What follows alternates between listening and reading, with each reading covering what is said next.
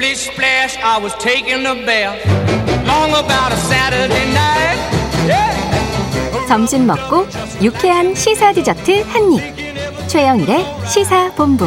Well, I stepped out the tub and put my feet on the floor. I wrapped the towel around me and I opened the door. And then a 네, 시사본부 매일 이 시간 청취자분들에게 깜짝 선물 드리고 있습니다. 와, 오늘 발렌타인데이라고요. 간식이 무려 고급 초콜릿입니다. 네, 이거 드립니다. 이 코너 들으시면서 문자 보내주시면 되는데요. 짧은 문자 50원, 긴 문자 100원이 드는 샵 9730으로 의견 많이 보내주십시오. 고급 초콜릿 기다리고 있습니다. 전 세계 지구촌에서 벌어지는 생생한 국제 뉴스 살펴보는 시간입니다. 국제본부 문희정 국제시사평론가와 함께합니다. 안녕하세요. 네, 안녕하세요. 네. 어, 심지어 이제 우크라이나 대표 선수가 전쟁은 안 된다라는 말을 할 정도예요. 우크라이나를 둘러싼 이 군사적 긴장감이라는 게 아마 좀 좀처럼 줄어들지 않고 있습니다. 맞습니다. 러시아가 날짜까지 나왔어요. 16일 네. 침공한다는 얘기가 나오고 있던데 어떻게 된 건가요? 그러니까 이 지난 11일에 미국 언론들이 일제히 러시아가 16일을 우크라이나에 대한 군사 작전 개시일로 검토하고 있다 이런 보도를 음. 네. 내놓은 겁니다. 네. 그이 발단은 조 바이든 미국 대통령이 11일에 유럽 정상들과 화상 회의를 했는데 여기서 디데이가 2월 16일이다 이렇게 음. 말한 데서 비롯됐습니다. 네. 그리고 이제 각종 주류 외신들이 어떻게 해서 이 날짜가 지정이 됐는지를 설명을 했는데요. 영국의 텔레그래프에 따르면은 이 16일 침공설과 관련해서 미국 중앙정보국 CIA가 러시아 중앙사령부로부터 도청한 것이다. 이렇게 음. 설명을 내놨습니다. 네. 사실 그동안은 음, 미국이 러시아가 자작극을 꾸며서 음. 우크라이나를 침공할 것이라는 첩보가 정보국에 포착이 됐다. 음. 이러면서 계속해서 거의 실시간으로 러시아와 관련돼서 입수된 정보들을 언론에 흘려왔거든요. 음. 물론 이제 전략적 판단으로 미리 흘림으로써 러시아가 어떤 행동도 취하지 못하겠다. 좀 억지력을 키우겠다는 발휘- 네네네. 얘기죠. 예. 근데 중요한 거는 사실은 당연히 공포감이 과도하게 조장될 수밖에. 없습니다. 네. 게다가 지난 10일부터 지금 러시아와 벨라루스가 열흘간의 연합 훈련에 돌입해 있는 상황이거든요. 그래서 이 벨라루스가 우크라이나하고 국경을 맞대고 있는 이 네. 상황에서 첨단 방공 미사일 시스템이죠. S400 그리고 음. 판치리 S 대공 방어 시스템 그리고 수호이 35 등 러시아의 핵심 전력 자산과 러시아군 3만여 명이 이 벨라루스 안에 들어와 있는 상황입니다. 네. 이런 상황에서 지금 16일이라는 구체적인 날짜까지 나오니까 아, 금방이라도 전쟁이 터질 것처럼 지금 긴장감이 상당히 고조돼 있는 상황인 거죠. 그게 좀 더 실감이 나는 것 중에 하나가 네. 외교 공간들, 서방 국가들의 외교 공간들이 철수를 한다거나 민간 항공기들이 우크라이나 상공에 진입하지 못한다거나 이런 뉴스가 들리면 실제로 좀 더 체감이 되거든요. 어, 맞습니다. 이 제이크 설리번 미국 백악관 국가안보 보좌관이 11일에 일단 우크라이나 자, 거주 자국민에게 48시간 이내에 대피를 할 것을 촉구를 했고요. 미국, 캐나다, 호주 등은 우크라이나의 수도인 키예프의 대사관 인력 대부분을 철수를 음. 시키고 폴란드와 인접한 도시인 리비우의 일부 소수 인력을 재배치한 상태입니다. 영국과 이탈리아 대사관도 대사를 포함해서 정예 인원만 키예프에 남고 전원 철수했고요. 사실 유럽연합은 끝까지 합류를 안 할 것처럼 보였는데 네. 이 EU 집행위원회도 우크라이나 주재 EU 대표부에서 근무하는 비필수 인력에게 철수를 권고를 한 음, 겁니다. 게다가 이스라엘 같은 경우에는 꽤 구체적으로 이 자국민에게 철수를 촉구할 뿐만 아니라 만일의 사태에 대비해서 긴급 구출 계획도 세웠다. 이런 내용들이 나오고 있고요. 작년에 모가디슈라는 영화 보면은 네. 그 대사관에서 대사들이 대피를 한다거나 혹은 철수를 한다라는 게 굉장한 긴장 상황 임- 임박이라는 걸 제가 그러니까 또 영화에서도 볼 수 있었거든요. 맞아요. 실질적인 이제 정보가 있기 때문에 움직이는 것이다라는 맞아요. 예, 시그널이 되는 네. 거죠. 아무래도 우크라이나 국민들이 그래서 제일 불안할 듯해요. 어, 네. 맞습니다. 이 볼로디미르 젤렌스키 우크라이나 대통령은 아, 러시아가 침공할 것이란 확실한 정보 없다. 그리고 러시아의 침공 가능성이 존재하는 것은 사실이지만 현재 우크라이나에서는 전면전이 일어나지 않았다. 이렇게 전쟁설 진화에 나서고 있습니다. 음. 그럼에도 불구하고 지금 돌아가는 상황이 마냥 손 놓고 있을 수만은 없는 상황인데 일단 우크라이나 국민들은 지난 12일에 대규모 집회를 열면서 러시아에 맞서서 우리가 단결해서 싸우겠다. 아. 이런 의지를 다지고 있고요. 네.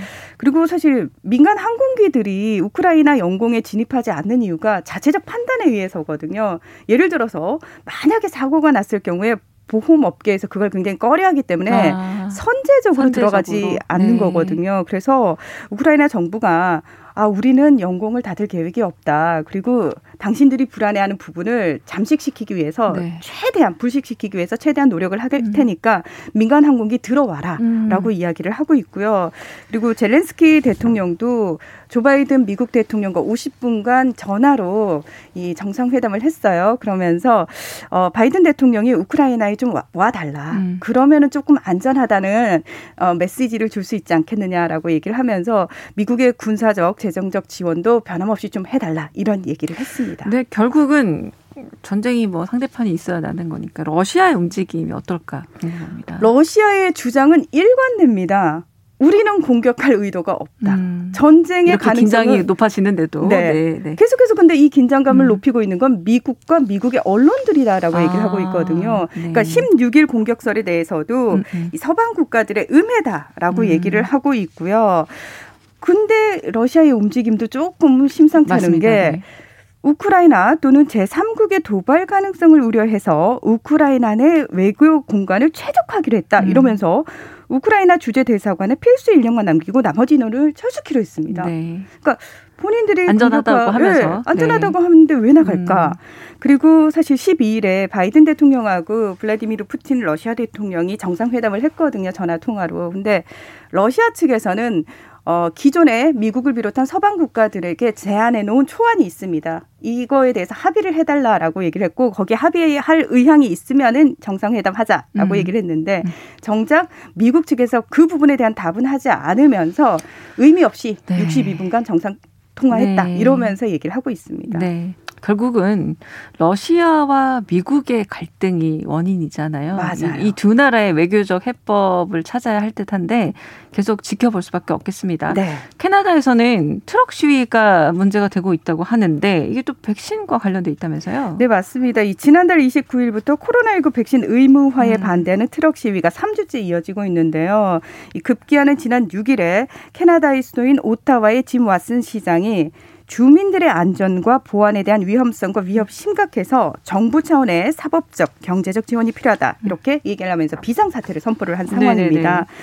현재 그 시위대 참여자 숫자가 경찰관 수보다 더 많기 때문에 뭐 상황 완전히 통제할 수 없다라고 판단을 한 건데요. 문제는 오타와뿐만 아니라 토론토, 밴쿠버 등 그 캐나다 주요 10개 도시에서도 수천 명의 시위대가 이 백신 의무화 조치를 라든지 방역 규제 철폐를 촉구하면서 시위를 이어가고 있는 건데 사실 이 주민들 입장에서는 트럭들이 세워져 있는 상황에서 도로가 마비가 됐거든요. 네. 그리고 계속해서 경적을 일으 그뭐 울린다거나 음. 폭죽을 터트리는 등 음. 시위로 인한 불편이 상당합니다. 그래서 음.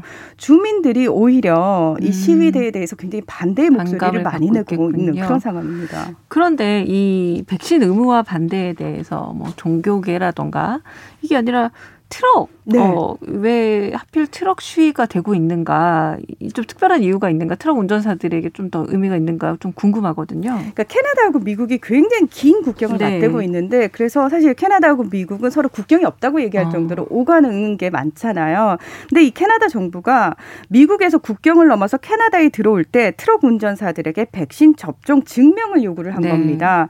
그래서 사실은 트럭 운전사들이 중에서도 한 10% 정도만이 음. 이제 백 백신 접종에 반대를 하면서 자유 호송대라는 이름으로 아, 10% 정도. 예, 네. 수백 대의 트럭을 네. 몰고 와서 국회 주변에서 시위를 하고 있는 거고요. 이제 여기에 더해서 그동안 이 정부의 방역 정책에 음. 반대했던 음. 시민들까지 가세가 된 겁니다. 음. 근데 지금 문제가 뭐냐면은 사실 이 영향을 받아 가지고 미국, 호주, 독일, 프랑스, 네덜란드의 극우 세력들이 인터넷 등을 통해서 캐나다의 트럭 운전사들에 대한 지지 여론을 확산시키면서 규제 반대 시위를 동참해서 벌이고 있다라는 겁니다. 그러니까 극우라면 약간 남부 연합이라던가 네. 노예제 찬성했던 그렇죠. 네, 이런 깃발들이 또 나오겠네요. 맞습니다. 그리고 어. 사실 코로나19 팬데믹 기간 2년 내내 유럽에서도 백신 반대 그리고 네. 규제 규제 있었, 반대 했었죠. 계속 네. 있었잖아요. 네. 그런데 캐나다의 트럭 시위에 음. 이 영감을 받아 가지고 음. 차량을 몰고 나온 시위가 이제는 확산이 되고 있다라는 거죠. 불편을 실제로. 좀 가중하는 거군요. 일부러. 맞습니다. 네. 그래서 뉴질랜드에서도 네. 지금 트럭 시위가 음. 확산이 되고 있는데 이제 해산시키려고 아기 상어를 틀었는데 이게 역효과를 냈대요. 굉장히 네. 율동을 추면서 노래를 네. 따라 부르면서 오히려 시위대가 더 모였다 이런 아, 얘기도 나오고 있습니다. 그렇군요. 이 캐나다 정부가 어떻게 대응하느냐가 또 전 세계가 주목할 수밖에 없을 듯한데요. 네, 캐나다 정부는 일단은 뭐 단호하게 대응을 하겠다라고 얘기를 하지만 사실 군 부대 투입해야 되는 거 아니냐 이런 얘기에는 이제 단호히 반대를 하고 있고요. 무엇보다 어, 강제 해상까지는 나서지 않고 있는데요.